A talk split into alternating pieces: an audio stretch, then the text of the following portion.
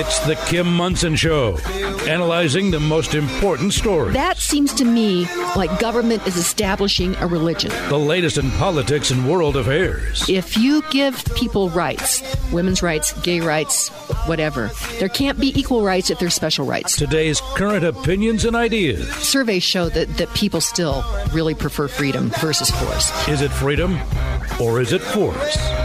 Let's have a conversation. Indeed. Let's have a conversation and welcome to the Kim Monson Show. I am Kim Monson. Thank you so much for joining us.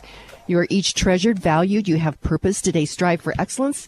Take care of your heart, your soul, your mind, and your body. You were made for this moment and uh, live with intention. Uh, I get to work with a great team. That's producer Steve, Zach, Patty, Keith, Jen, Charlie, all the people here at Crawford Broadcasting. Uh, happy Tuesday to you, producer Steve. And uh, happy Tuesday to you. Thank you. We've got a, a, great show planned for you today. We're going to go through some headlines in these uh, first couple of segments. We'll talk with Lauren Levy. He is a mortgage specialist with Polygon Financial Group, and Karen uh, Levine. She is an award-winning realtor with Remax Alliance. Uh, just about things on interest rates, housing, just uh, some of the public policy that's coming down in those arenas right now. And that will be in the third and fourth segment. But lots of headlines to get through. But before we do that, be sure and check out my website. That is Kim Monson, M-O-N-S-O-N dot com. Sign up for our weekly newsletter there. You can email me at kim at kimmonson.com as well. And thank you to all of you who support us. We are an independent voice. We search for truth and clarity by looking at these issues through this lens of freedom versus force, force versus freedom. If something's a good idea, you shouldn't have to force people to do it. Socialism ultimately comes down to force. It's not about free stuff. The free stuff is just the carrot to get people to vote for that. Uh, but remember, it's never compassionate to take other people's rights, property, freedom, or livelihood via force, whether with a weapon, policy, unpredictable and excessive taxation, fear, coercion, or this latest silent thief, which is government induced inflation. I was looking for property quotes, uh, property rights quotes, since we're going to be talking about home ownership, which is a, a property right. And home ownership is one of those things that has actually been great for the middle class. It's allowed them to create wealth. And so I ended up with John Locke. Uh, on our quote for the day. And he was an English philosopher and physician. He was widely regarded as one of the most influential of Enlightenment thinkers and commonly known as the father of liberalism He was considered one of the first of the British empiricists, and following the tradition of Sir Francis Bacon, uh, Locke is equally important to social contract theory. He was born in 1632. He died in 1704. And this is what he said. He said, I have no reason to suppose that he, who would take away my liberty, would not, when he had me in his power, take away everything else. So, what has been happening here in 2020 uh, 2022 America now, 2021. It's nothing new. It's human nature. And Locke uh, indicated that way back when, producer Steve. Uh, I'm glad you straightened that out because I'm assuming the he he was referring to was Jared Polis, but I guess there was another he. There's all kinds of he's, but, uh, but, you could insert the name. Your point is well taken, and, again, here's a great quote. This what this guy was experiencing living in the 1600s. You know, who was the he? It was probably the king, right?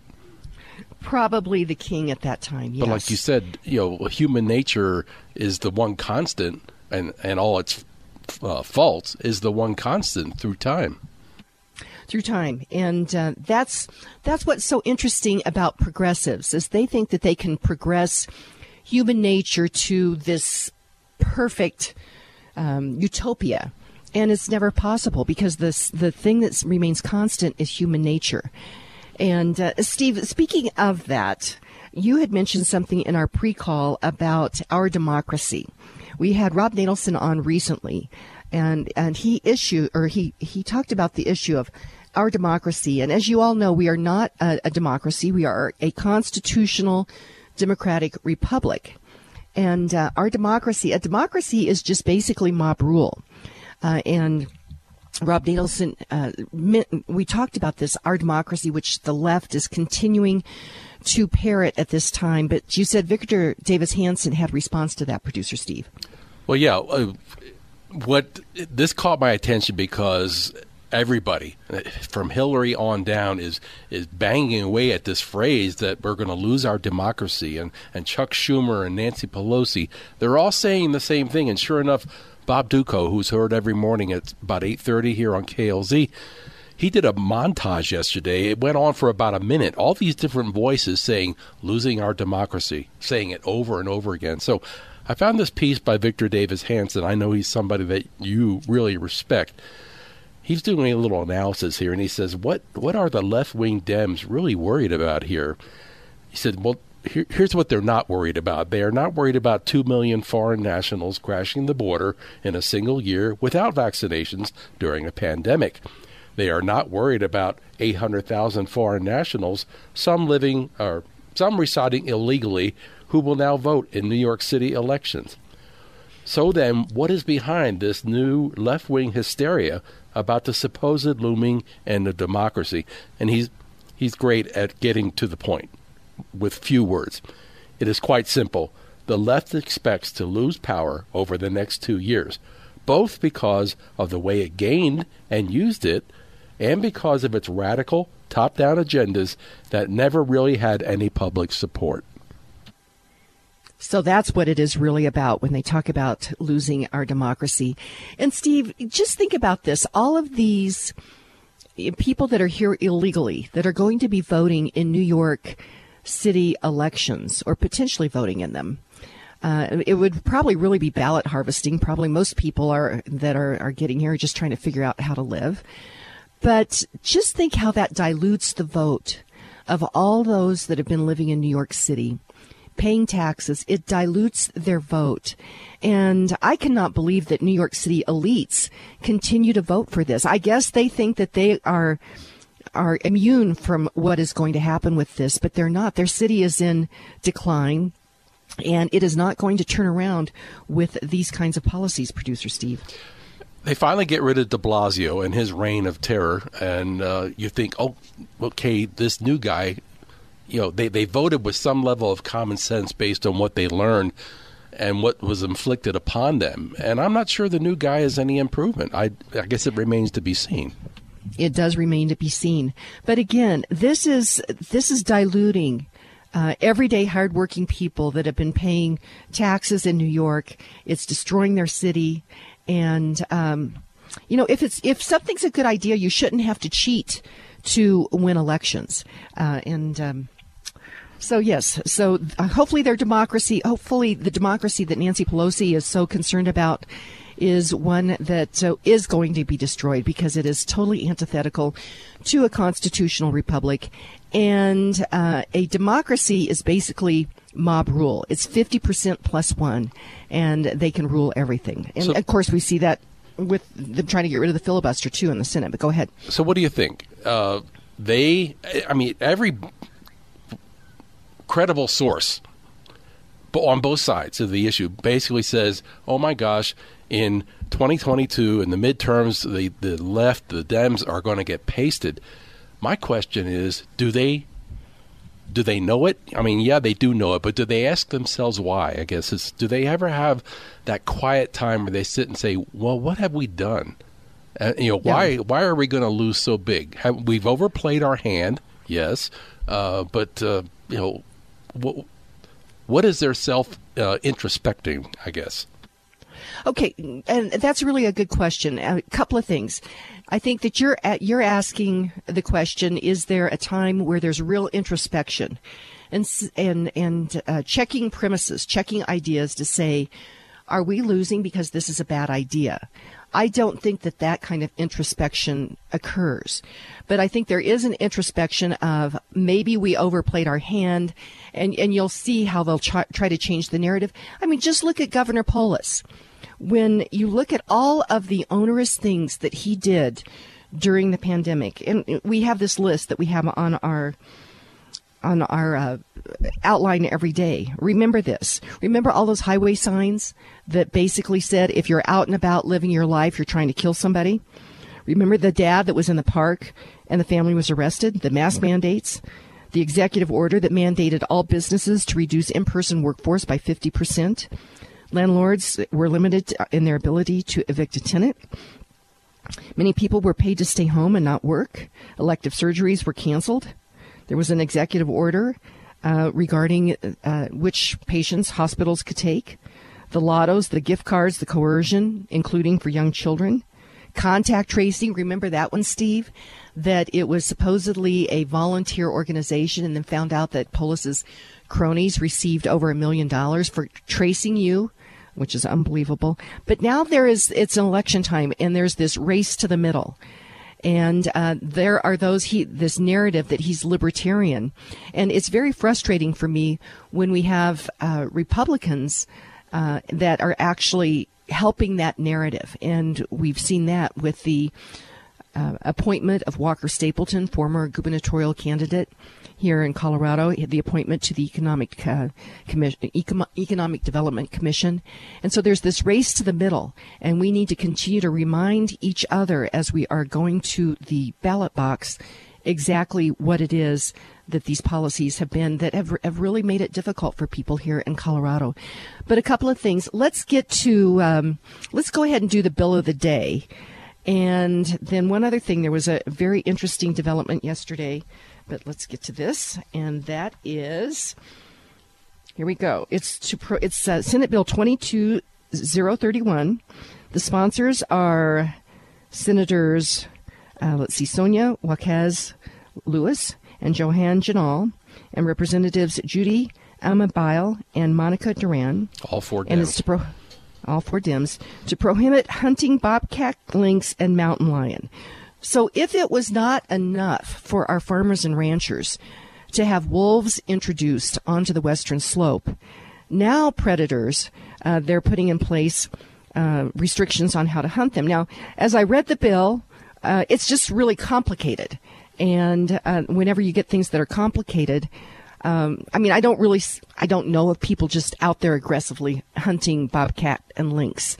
But I do see that this could be protections for bobcat and lynx, which are predators. Uh, and once again, this seems like this is an assault on our rural Colorado, our farming and our ranching. But it says current law allows, when authorized by the Parks and Wildlife Commission, a person to hunt and take a bobcat or mountain lion. The bill generally prohibits shooting, wounding, killing, or trapping a bobcat, Canadian lynx, or mountain lion. This bill allows for the shooting, wounding, killing, or trapping, or attempted shooting, wounding, killing, or trapping, if it is, and then they have a long list of, uh, of, of things that can occur. It says a person that shoots, wounds, or kills a bobcat, Canadian Canada lynx, or mountain lion to prevent bodily harm to an individual must notify the division within 24 hours after the incident and may not, without authorization from the division, remove from the site, retain, or transfer all or a portion of the bobcat, Canada lynx, or mountain lion. It does establish an exception for a livestock owner if the shooting, wounding, killing, or trapping of a bobcat mountain lion occurs on land owned or leased by the livestock owner. This is, Steve, as I read this, this is just very complicated. And once again, this seems like this is an assault on rural Colorado. It's protecting predators. Of course, we've seen that in our criminal justice system as well. protecting the predators and uh, uh, penalizing um, penalizing those that are not the predators. Agreed? Well, that, that was a good observation, and uh, well, that was clever. I, I just look at it. I went through it. It makes sense to a point, but the timing is what confuses me. Why now? Are there not other things that are a little bit more pressing? Uh, that's a very good point. And then Patty, late breaking, sent this headline over. That remember yesterday we were talking about Ellen Kessler. Uh, with Danielle Neuschwanger when she was on. And Ellen Kessler was um, on the state veterinarian board, but actually, and she had uh, put out some very um, very uh, damaging tweets regarding our livestock owners. Anyway, she was appointed to the uh, the uh, state veterinary board, and uh, guess what? She resigned yesterday. And uh, this was uh, this was from Kristi Burton Brown, the head of the Colorado GOP. She said, "I wanted to let you know that Governor Polis' anti-rural appointee Ellen Kessler has resigned." this afternoon after we, after we call for Jared Polis to fire her over her despicable anti-rancher statements.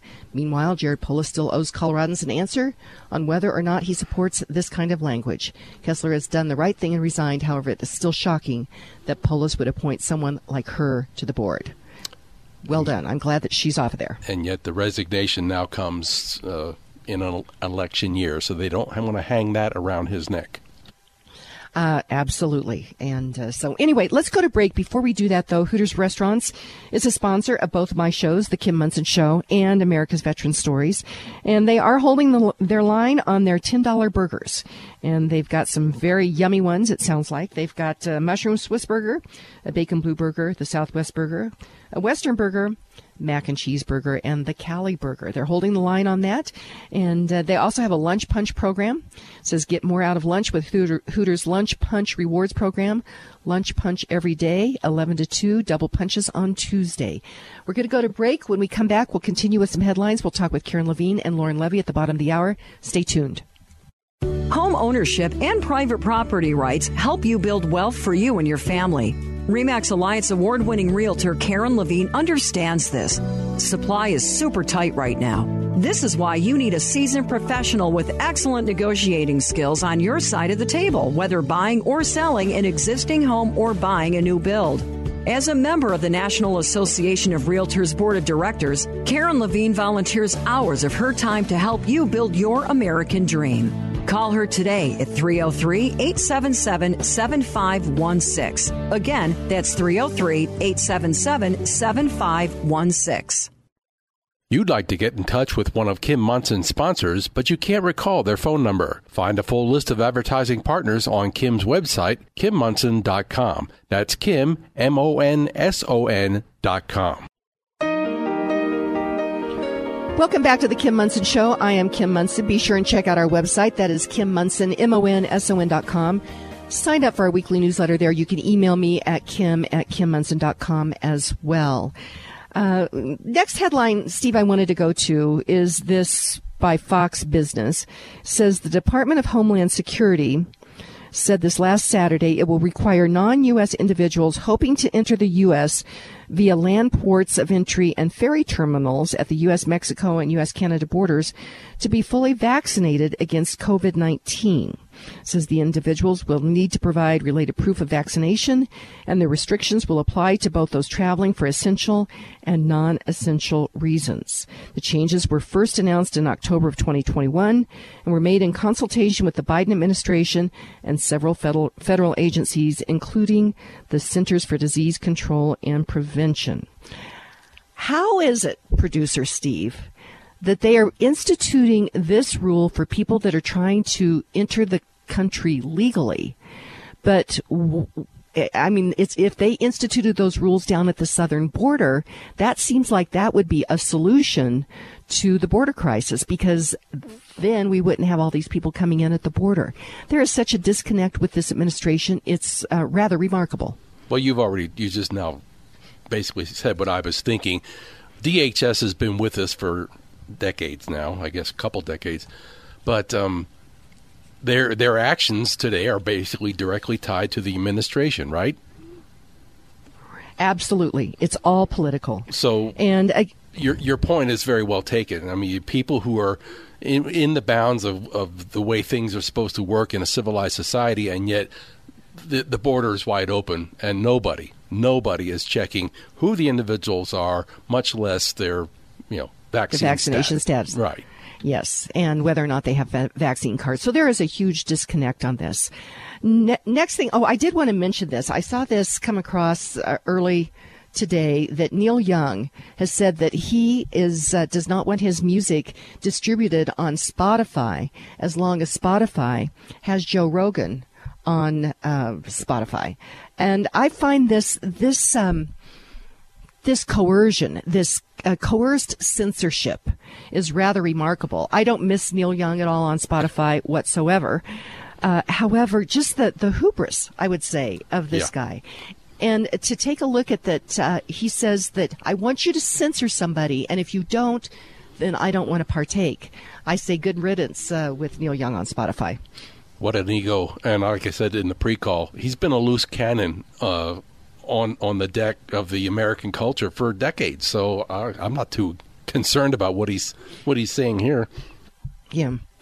And this this whole thing with Joe Rogan has been so interesting because he has this huge following And I know that he is making a difference, that there are people that are really questioning uh, what is happening with these vaccines, with these mask mandates. And another one of those that has been questioning this, this is uh, from the uh, Epoch Times.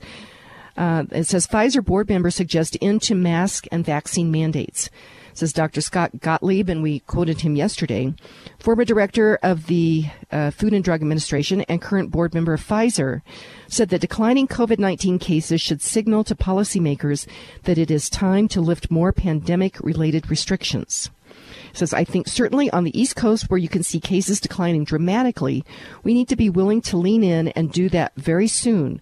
I think as conditions improve and we have to be willing to relax some of these measures with the same speed that we put them in place, he told the Squawk Box in a Monday interview when asked about whether mask mandates should be dropped.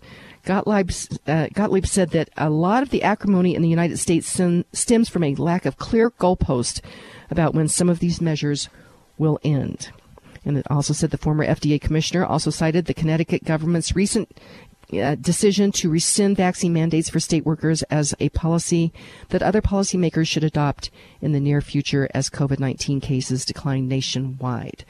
Uh, this, the narrative on this whole COVID 19 vaccination mass mandates, the narrative is really starting to fall apart on this, producer Steve. It is. And I was going to ask you what really is the big picture with the virus. It, it is definitely dynamic. It is changing. I mean, the Biden mandates have been blocked almost everywhere you look. FDA, out of nowhere, approves Red, Remdesivir for non-hospitalized patients. So there, I mean, this logjam is, seems to be breaking loose. And, and now this is not me saying this. I'm just you know pointing to the fact that people certain people, people who are in the know, have been taking the word endemic off the shelf and dusting it off. So you tell me. Well, uh, this is all, as we've seen, this has really been, um, this has been about force and coercion, and I there's there's so many. We're in such a messy time right now, Steve. It's such a complex, messy time, and there's so many questions out there. But I, th- I think the thing that is positive is that the veil has come off on this movement that has really been since the 80s, I think coming out of the 60s, of this movement towards um, towards bigger and bigger government, more control over our lives, and so I think that we are having this gut check here in America about who we are, and more and more people are concerned about it. What I am concerned about, though, is what is happening with the Biden administration on the international level. Uh, this the whole thing that's happening over in Russia, Ukraine, and the fact that that they are what 8,000, 8,500 of our troops. They are putting them on alert, uh, it, it, and this is all these people that were you know, always talking about these lo- these long wars. We need to stay out of these wars. It was Trump that actually said we're going to get out of Afghanistan. I think he had a better plan than what Joe Biden did. But these endless wars, it was good to get out of them. And now it looks like there's some saber rattling to maybe get back into something. This is what is very concerning to me, producer Steve. Well, you called it messy times, and the first thing that came to my mind was the hymn that we all you know know on Christ the solid rock I stand all other ground is shifting sand maybe that's what makes it so messy because there's no place to get a solid stand right now a solid footing everything is is changing and very little of it is changing for the good well I think the thing that you just mentioned the solid sand is and that is faith in Christ and I think that many people are uh, uh are are realizing that because uh, this shifting sand thing is it's it's very difficult for people. Um, and so I think that, uh, yeah, there is a lot of shifting sand, but there always has been. I mean, that song was written many, many years ago. So again, this is nothing new. Uh, before we, we go to break here, I wanted to mention one other thing, and that is, well, the, the stock market. You talk about fasten your seatbelt. There was what, almost, I think almost an 1,100 point swing yesterday. Yep. If you can believe it and uh, that is not for the faint of heart for sure. And yeah, and then it turned. I mean, I'm just picturing the people who sit there and watch the stock market indicators throughout the day having cardiac arrest, and yet there was a rally too. Yes, there was. So people that are trading on the short term, there's people that made money yesterday, there's people that lost money yesterday. But uh, Moderna, apparently that stock is down significantly. Its 52 week high was 497.49. It closed on Monday at 157.98. And it says uh, this was um, says battered by a steep broad market sell-off this week, Moderna shares fell for a sixth straight day Friday as experts question whether COVID-19 vaccine sales alone will help justify the firm's meteoric valuation, intensifying a crash that wiped out more than 60% of the value in one of the last year's top stocks and turned it into this year's worst performer. Now, let's just think about this. I, I, remember early on we had Dr. Jill Vecchio on, and she said that Moderna had actually never brought a product to market before the COVID 19 vaccine. You have government coming in, forcing people to have to take this vaccine. And then as we're seeing the, the kind of the wheels fall off the bus on this whole narrative, it doesn't take a rocket scientist to figure out that there's going to be uh, a, a, a uh, correction in the price. And I was just looking, actually, I lost the um, link here, but the CEO just recently sold, uh, I think, 23,000 shares. And when you see insiders selling their own stock that they're in charge of the company, that can always be something to, to take into account when you're looking at whether or not to invest in a particular stock or not. And uh, again, this was, let's see, from Yahoo. They just reported this, and I think it was 23,000 shares. Uh, but um, yeah, I'm not getting that exactly, but I saw that earlier today, producer Steve, and so that is something to bear in mind uh, when you have your insider starting to sell stock. Well, let's assume that okay. Would you say the close yesterday was 157? Let's assume that you know he made that decision to sell somewhere upwards of 157. That's not a bad little chunk of change. No, it isn't. It's not a, a bad chunk of change at all. And uh, yeah, so anyway, that's something to bear in mind. And then one other thing, Steve, before we uh, get here into break, and that was the Centennial Elementary School here in Colorado. Uh, is uh, it's here in Denver. It's DPS, and they are pushing the Black Lives Matter narrative, uh, the LGBTQ narrative to their students, and instead of instead of uh, upholding the nuclear family, they're talking about a community. Uh, raising children, and that never works out very well for kids normally. And uh, I was thinking, as you and I were doing the pre call on this, Steve, about school choice. And should people have the choice if they wanted to send their kids to Centennial Elementary? I, I think that that's again one of the things that's messy about freedom is sometimes you're going to have a school like that, but right now parents don't have the choice to get their kids out of that school when they're pushing that particular narrative. And it's just Centennial Elementary. Remember, they were also the school that had a playground time for um, uh, everybody except white kids. I mean, this this racism that we are seeing pushed by Uh, BLM, it's very Marxist to put people into groups instead of recognizing their individuality, Steve. Well, I'm glad you brought that up because I and you knew exactly what the story was because I asked you. It seems to me they were on the radar, our radar in the past month, and that that was the story. And the question I have: Does is Centennial not a part of DPS, or are they kind of like the petri dish for DPS, where they'll float these things out there and see what happens? Um, I, I, I, I, stay tuned. We don't know the answer for sure on that one, but uh, let's go to break. Before we do that, though, Kirsch Insurance Group is another sponsor of the show. Greatly appreciate them. They are uh, brokers in the Medicare arena. And this whole Medicare thing is clear as mud to me. That's why you need Kirsch Insurance Group to help you navigate through this to get the Medicare policy that is best for you. And because they work with so many different companies, uh, they're not just stuck with one particular uh, plan that they can offer you. So be sure and check them out. Their website is ikirsch.com. That's ikirsch.com, K-I-R-S-C-H.com. We're going to go to break. When we come back, we're going to be talking about housing, interest rates, all those things that are important to us. We'll be right back. Three Points Financial is a fiduciary financial planning company focused on helping individuals and families. Mary Alpers and Steve Cruz at Three Points Financial specialize in investment strategies, tax planning and preparation, and retirement planning with no product sales or commissions. Tax laws have changed and will continue to change. Inflation is real. Three Points Financial helps you maneuver through these changes to achieve your financial success. For clarity and a solid, relevant financial and investment plan, while working with a company that puts your interests at the forefront, schedule a no obligation initial consultation at threepointsfinancial.com. That's threepointsfinancial.com. Would you have ever dreamed that freedom of speech, freedom of thought, freedom of assembly, and freedom of religion would be under assault and attack in America? Unbelievably, it is happening right before our eyes. That is why it is important to keep free thinking, independent voices on the airwaves, the internet, and social media. Kim Monson is one of those important voices. Help her keep independence alive. Go to kimmonson.com to contribute to join Kim in the battle of ideas raging in America today. That's Kim Monson, M O N S O N dot com.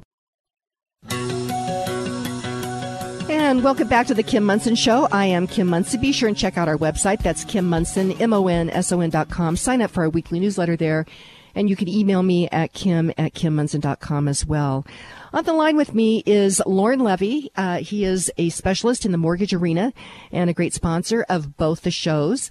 Uh, Lauren Levy, welcome to the show. Hi, good morning, Kim. Great to have you. And uh, Karen Levine, again, is a great sponsor, both the shows as well, specialist in uh, everything regarding buying or selling your home. It's great to have you on the show as well, Karen. It's great to be here. okay. Karen, let's go to you first. Uh, where are we regarding our metro real estate market? Uh, I did see that uh, up north that there's been some challenges with water up in the Severance, um, Windsor area, up in uh, Alta area. But where are we with all these fires? Uh, what is happening right now in the metro real estate market? Well, I think it's important just to look back at what 2020 looked like in the real estate market to get an understanding of what we're seeing today. And we saw um, an increase in home ownership of of um, 19% throughout the state. So more people own homes than owned homes the year before.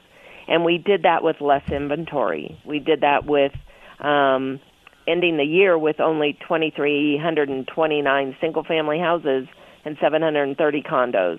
And we did that month in and month out, which means the American people still believe in home ownership, which to me is, um, you know, warms my heart because you and I and Lauren talk about how that is how Americans have built wealth over the years. Um, with that said, we've come out. Um, we're in what the last week of uh, January, and the market is hot. Interest rates, I'm sure Lauren will talk about, have moved up a little bit. But if buyers in the market want to compete with this limited inventory, which is a repeat of last year because we can't increase inventory if we still have great activity. Um, we're looking at multiple offers between one dozen and two dozen per home. We're looking at showings, 60 to 100 showings on a house over a two, three, four day period, and the homes are selling for over 20% of their list price. It's Lord phenomenal. Levy. Well, Lauren Levy, for somebody that is wants to get a house and houses are selling for over their list price, I'm, what are you seeing with people in the mortgage arena? Um, it's funny. I, I was just happened to read an article yesterday, I think, where the realtor that wrote it was used the word drunk uh, to describe the market, just because of the way the home values were, home prices were selling over their list price. They just couldn't believe it. Um, so what we have to do on the lending side is not only pre-qualify people for the loan based on what they think they want to offer with whatever down payment they have, but then we really have to get involved with their realtors like Karen and whoever they're working with to uh, talk about what's called an appraisal gap, where the house doesn't appraise for as much as the price they've agreed to pay for it. And when that happens, then the buyer has to bring the extra money as well. So they not only have to have their down payment funds, but they have to have some sort of a reserve ability to cover if the price goes higher than the asking price, therefore higher than the appraised value as well. They need to be able to cover that that difference. So that's a challenge for a lot of people. And it well, is. It is. Go ahead, Karen. Um, I was just going to say, and it is a challenge when um, just coming out of this weekend's activity, um, buyers are are gapping that appraisal 100%. They're taking on all the risk, or they're saying up to a $100,000. So, not my buyers, the ones I'm working with, they have the ability to gap the appraisal um, a little bit, but most of them don't have the ability to do 100% or $100,000. Well, yeah, and Karen, you and I have talked about this before, and that is well, and the whole remember the Great Reset, this mm-hmm. whole thing coming out of um, the World Economic Forum and uh, yeah. Klaus Schwab on that. That by 2030 you will own nothing and you will be happy about it. And this seems like this is pricing people out of the market, which is pushing them into rental units.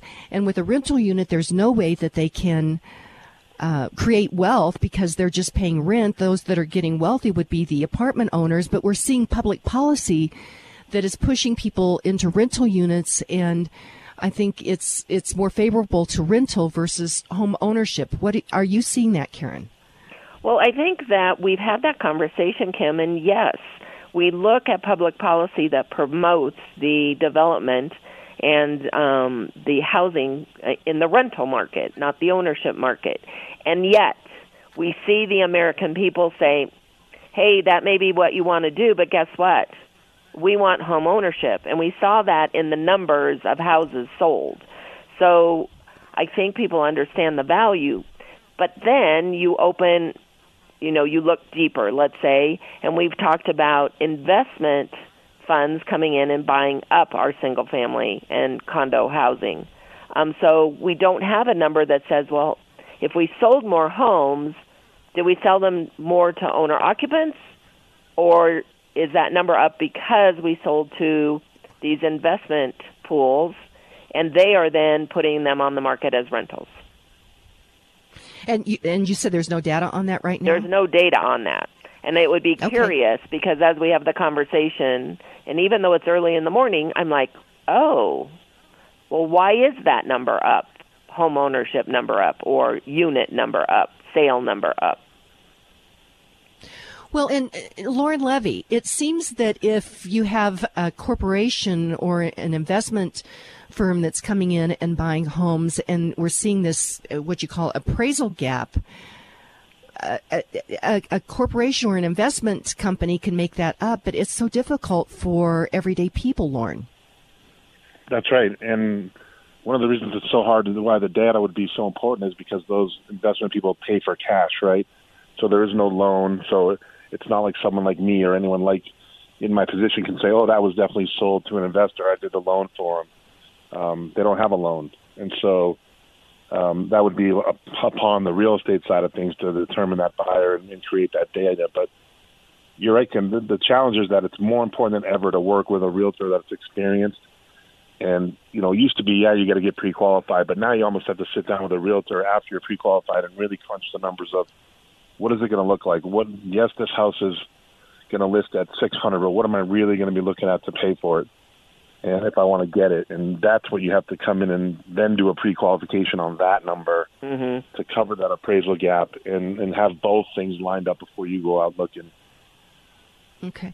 Now, Karen, uh, on the buy side, this is very difficult, but this is an opportunity for people on the sell side. But if you sell your home, you have to find another place to live. And so you see that inflation in, in that particular home ownership. Are you seeing people sell and leave the state or what, what kind of a trend is, is going on with that? Um, I would say last year we did see, um, maybe 40% of our sellers chose to move out of state. Um, the majority love living in Colorado and want to stay in Colorado.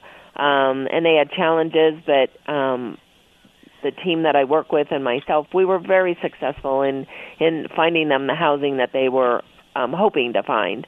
Um, yes, it's challenging, but you've got to educate the consumer on the front end, let them know what it's going to take to compete.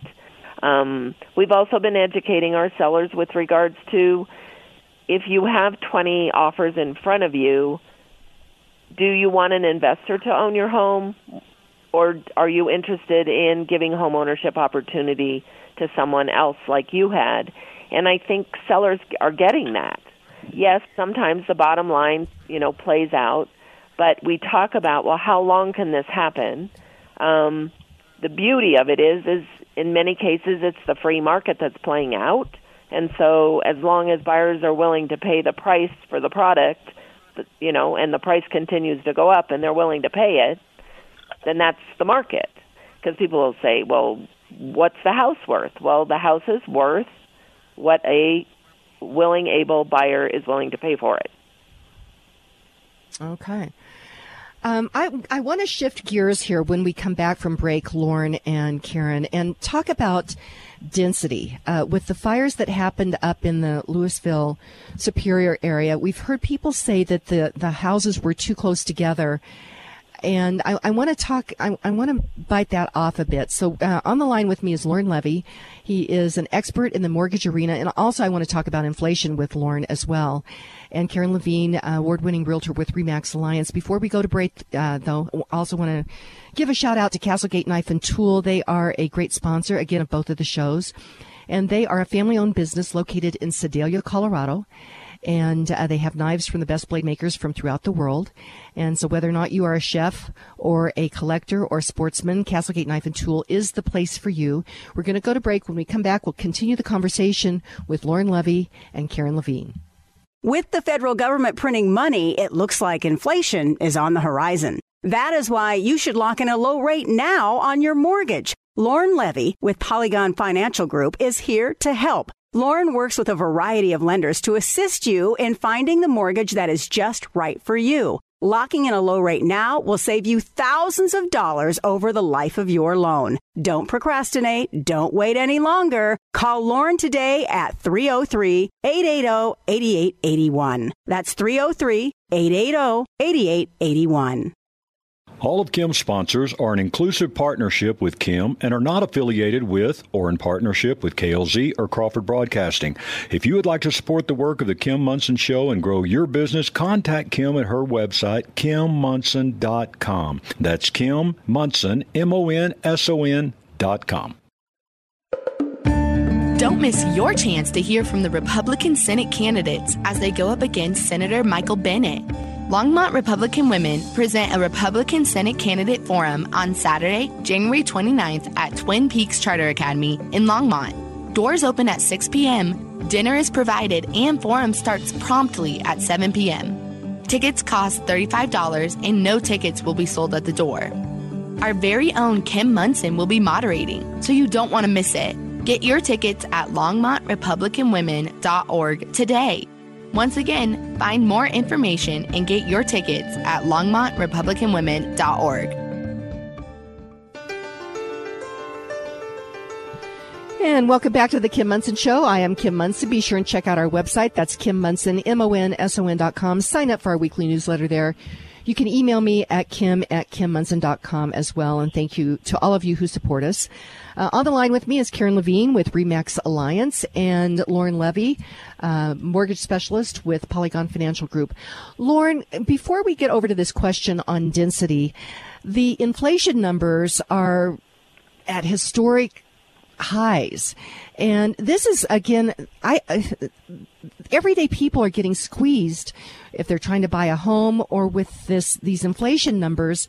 And the Fed thinks that they can tweak interest rates to tweak the economy. What's your thoughts about what's happening with the Fed right now, Lauren? Well, I mean, there's always been question: of are they too late or are they on time for the changes they're making, and you know, for the tapering that they're doing now, and potential rate hikes in March. And you know, the bottom line is it's most likely coming, and you know, the market is taking notice. So you mentioned that interest rates have gone up, and they have. They're, you know, we've gone from the high two range on on mortgages now to the middle threes. and so that is like a double-edged sword for buyers that work with Karen or uh, people that are looking to buy a house because it does raise the payment on the same amount of the loan, and so it hurts their buying power. At the same time, they're having to pay more for the house. So it's an interesting time to be a buyer. Um, there's still time, as you and I talk every week, Karen. I mean Kim, about trying to get a lower rate if you don't have one. But rates have been moving up, and we'll see what happens here if the Fed does raise rates in March and again in you know in May. And um, you know, it's, it's just it's a difficult time, and it's going to get harder to be a buyer if they keep raising. Well, but and this inflation though, Lauren, is really government induced. It started with day one with Biden when he uh, shut down the Keystone XL pipeline, which extrapolate that out, that makes energy more expensive and we depend on fossil fuels to really power our lives. And so it's really been because I think of government policy that's created these inflation numbers. What do you think, Lauren? You know, I, I, I can definitely see that. Um, for me, I feel like I've been dealing with this for, you know, shoot, 15 years, you know, all the way back to the Great Recession of 08. And, you know, did the Fed do what they needed to do to stave off some massive banking crisis? And, and they haven't raised rates since. And so they've been trying to do it, then not doing it. And, and um, you know, we're still in the same position. And now they're finally at the point where they think they need to do it because we've had the inflation that people have been worried about for a decade. And now that we have it and everyone can see it in their everyday life, the Fed's mandate now is to try to control that. So I think it's been coming, you know, it's it's uh it's been a fear of a lot of people for probably 10 to 15 years now since the recession that this inflation was going to come and what would happen if we got it. And we kind of have it now, you know. Lauren, one other thing, and I'd had uh, Dr. Murray Sabrin on, an economist, and I hadn't thought about the other side of it. When you and Karen and I talk all the time about the opportunity with the low lower interest rates to purchase a home, that that's great. Of course, now we're seeing all of this inflation uh, in in home prices, but I hadn't really thought about on the other side artificially keeping interest rates low has really taken away opportunity for savers, uh, for people that may not want to be in the stock market, there hasn't been a, a, place for their capital to go, and That's and right. so in a way, it took away their opportunity. And I hadn't really thought about that until just recently, Lord. Oh, that's been a huge conversation for many, many, many years, and that's kind of what started this, Kim. Is you had people, primarily seniors, because um, those are the ones that are usually have less. Uh, they're we call them uh, they're more risk adverse. They don't like to take on a lot of risk. And you know, you and I and Karen can remember days when you would have a money market bank account that might pay you four and a half, five percent on your savings in there, and those things now pay sub one percent, if even a half of a percent. And so that's been the penalty against savers is people who just want to have their cash in the bank. They've had to seek other places to try to get um, to try to get returns, and because of that, they've had to take on more risk, and sometimes they lose out on those risky assets if they go down in value. That's what's brought on the onset of you and I talking about reverse mortgages as a as an opportunity for seniors to get some money out of their biggest investments, so that they can continue to, you know, try to keep up with the fact that their savings aren't making any money for them. But that has been a huge argument against the Fed. Why haven't you guys raised rates in the last 10 to 15 years? Because you've been punishing savers the entire time. Uh, and uh, I hadn't really thought about that. And and then the reverse mortgages. Uh, uh, while that is a good tool, it, people that might have sold their home uh, and moved into a different home don't do that because of the way the market is. And Karen Levine, I think that that has then affected what I, I call the velocity of housing. When people don't sell, and you don't have this movement in homes. I think that that has really affected inventory as well. What's your thoughts on that, Karen? I would I would agree with that, Kim, from the standpoint that um, if they're able to stay in their home, then they're not going to move. But in our marketplace, they'd like to move down, and moving down doesn't exist.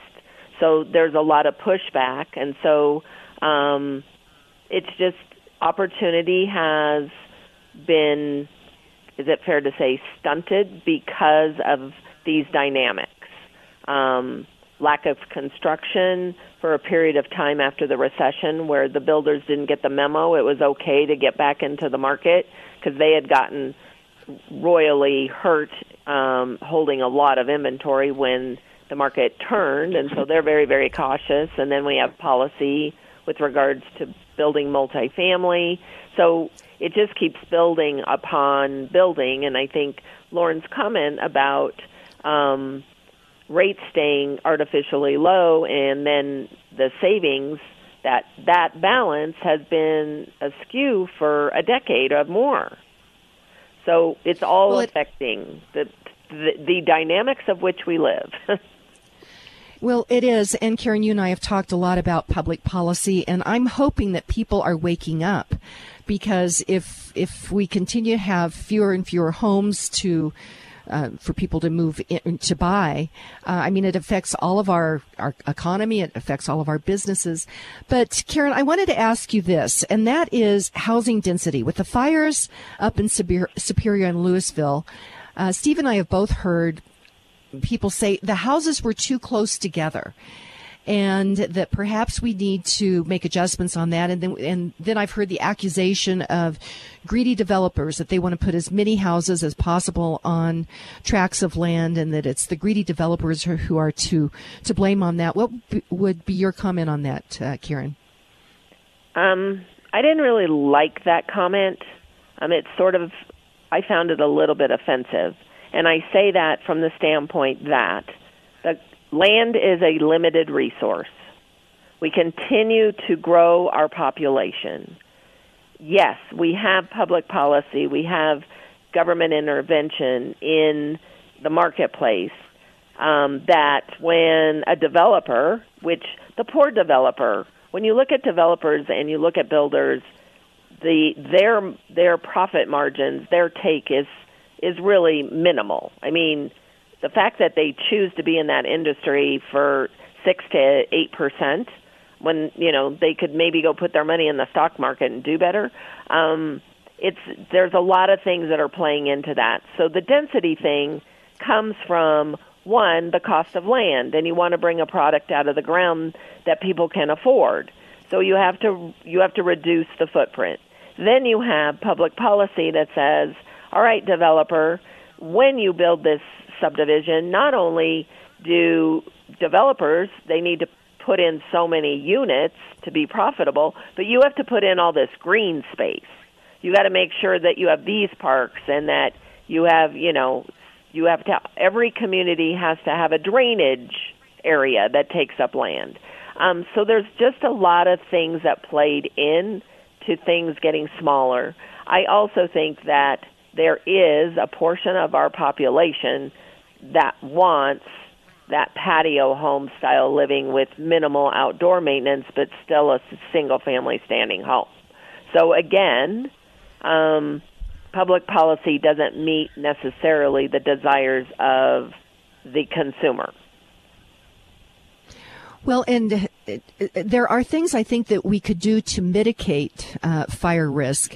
And, and, of course, in our forest, for sure, I, I talk about it quite often that I think we've been doing a terrible job of our forest management, but also different kinds of trees. So your evergreen trees uh, can be very um, combustible. And so maybe we start to think, take personal responsibility of what kind of um, foliage we have outside of our homes. I mean, I think there's things that could be done, but to your point, uh, to, to make sure that we have single family homes that are affordable, we are many times going to have a smaller footprint. One other thing though, Karen, and that we've talked with Randall O'Toole in the past, and that is public policy putting in urban land barriers where right. you can't build outside a certain area, which then makes that land more expensive within those barriers. You take a look at Boulder and so the public policy over all these years has had a lot to do with this. Right, but I also uh, I just caution us somewhat in having this discussion, which is what happened in Superior Louisville was unprecedented, was was very very sad, and whatever the cause was, it was something that had never ever happened, and it had to do with weather and we can blame it on all this other stuff, but all the other stuff wasn't the cause of the fire. I mean, you know what I mean? It's just it's just very very um sad what happened, but also there were so many things playing into it. And were if the houses were farther apart, would there have been less houses burned? Well, of course there would have been, but that's only going to happen if there are less people because as we continue to grow our population, which is fine, we're going to use up more resources and if we're going to house more people, we're still going to either have to go up or go closer. So okay.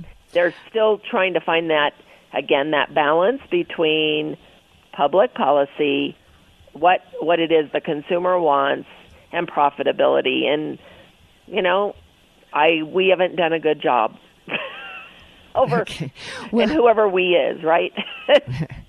Well, I know that you're working really hard on uh, the public policy at the local, the state, and the national level. Lauren Levy, uh, thank you so much for joining us. Uh, any quick final thought that you have for us, Lauren? No, I just wanted to. Well, uh, yeah, I wanted to hit on what Karen just said because I think she's dead on right. This fire, you know, it's it's different if there was a million homes built in a little tiny area on the top of a mountain surrounded by trees and lightning started a fire. You'd be like, well, didn't you see that coming? You know, in this case, it, in my opinion, it was a. We'll wait to find out, but some sort of a man-made spark into 80 to 100 mile an hour winds, where it wasn't necessarily jumping treetop to treetop like you see in a forest fire but uh, you know, 80 mile an hour wind can move an amber pretty quick to another house, no matter how close together they are. And you know, you don't have that. Like Karen said, it's unprecedented because we don't have these downhill fires burning through neighborhoods ever, unless they're man-made sparks somehow. So how could anybody have seen that coming? I guess is my question. Right, right. Well, and uh, we will find out about that. We're out of time. Lauren Levy with Polygon Financial Group. Phone number is 303-880-8881. Karen Levine with Remax Alliance. Her phone number is 303-877-7516. You guys have a great day. And our quote for today is from John Locke. He says, The most precious of all possessions is power over ourselves. So, my friends, today be grateful, read great books, think good thoughts, listen to beautiful music, communicate and listen well, live honestly and authentically, strive for high ideals, and like Superman, stand for truth, justice, and the American way. My friends, you're not alone. God bless you, and God bless America.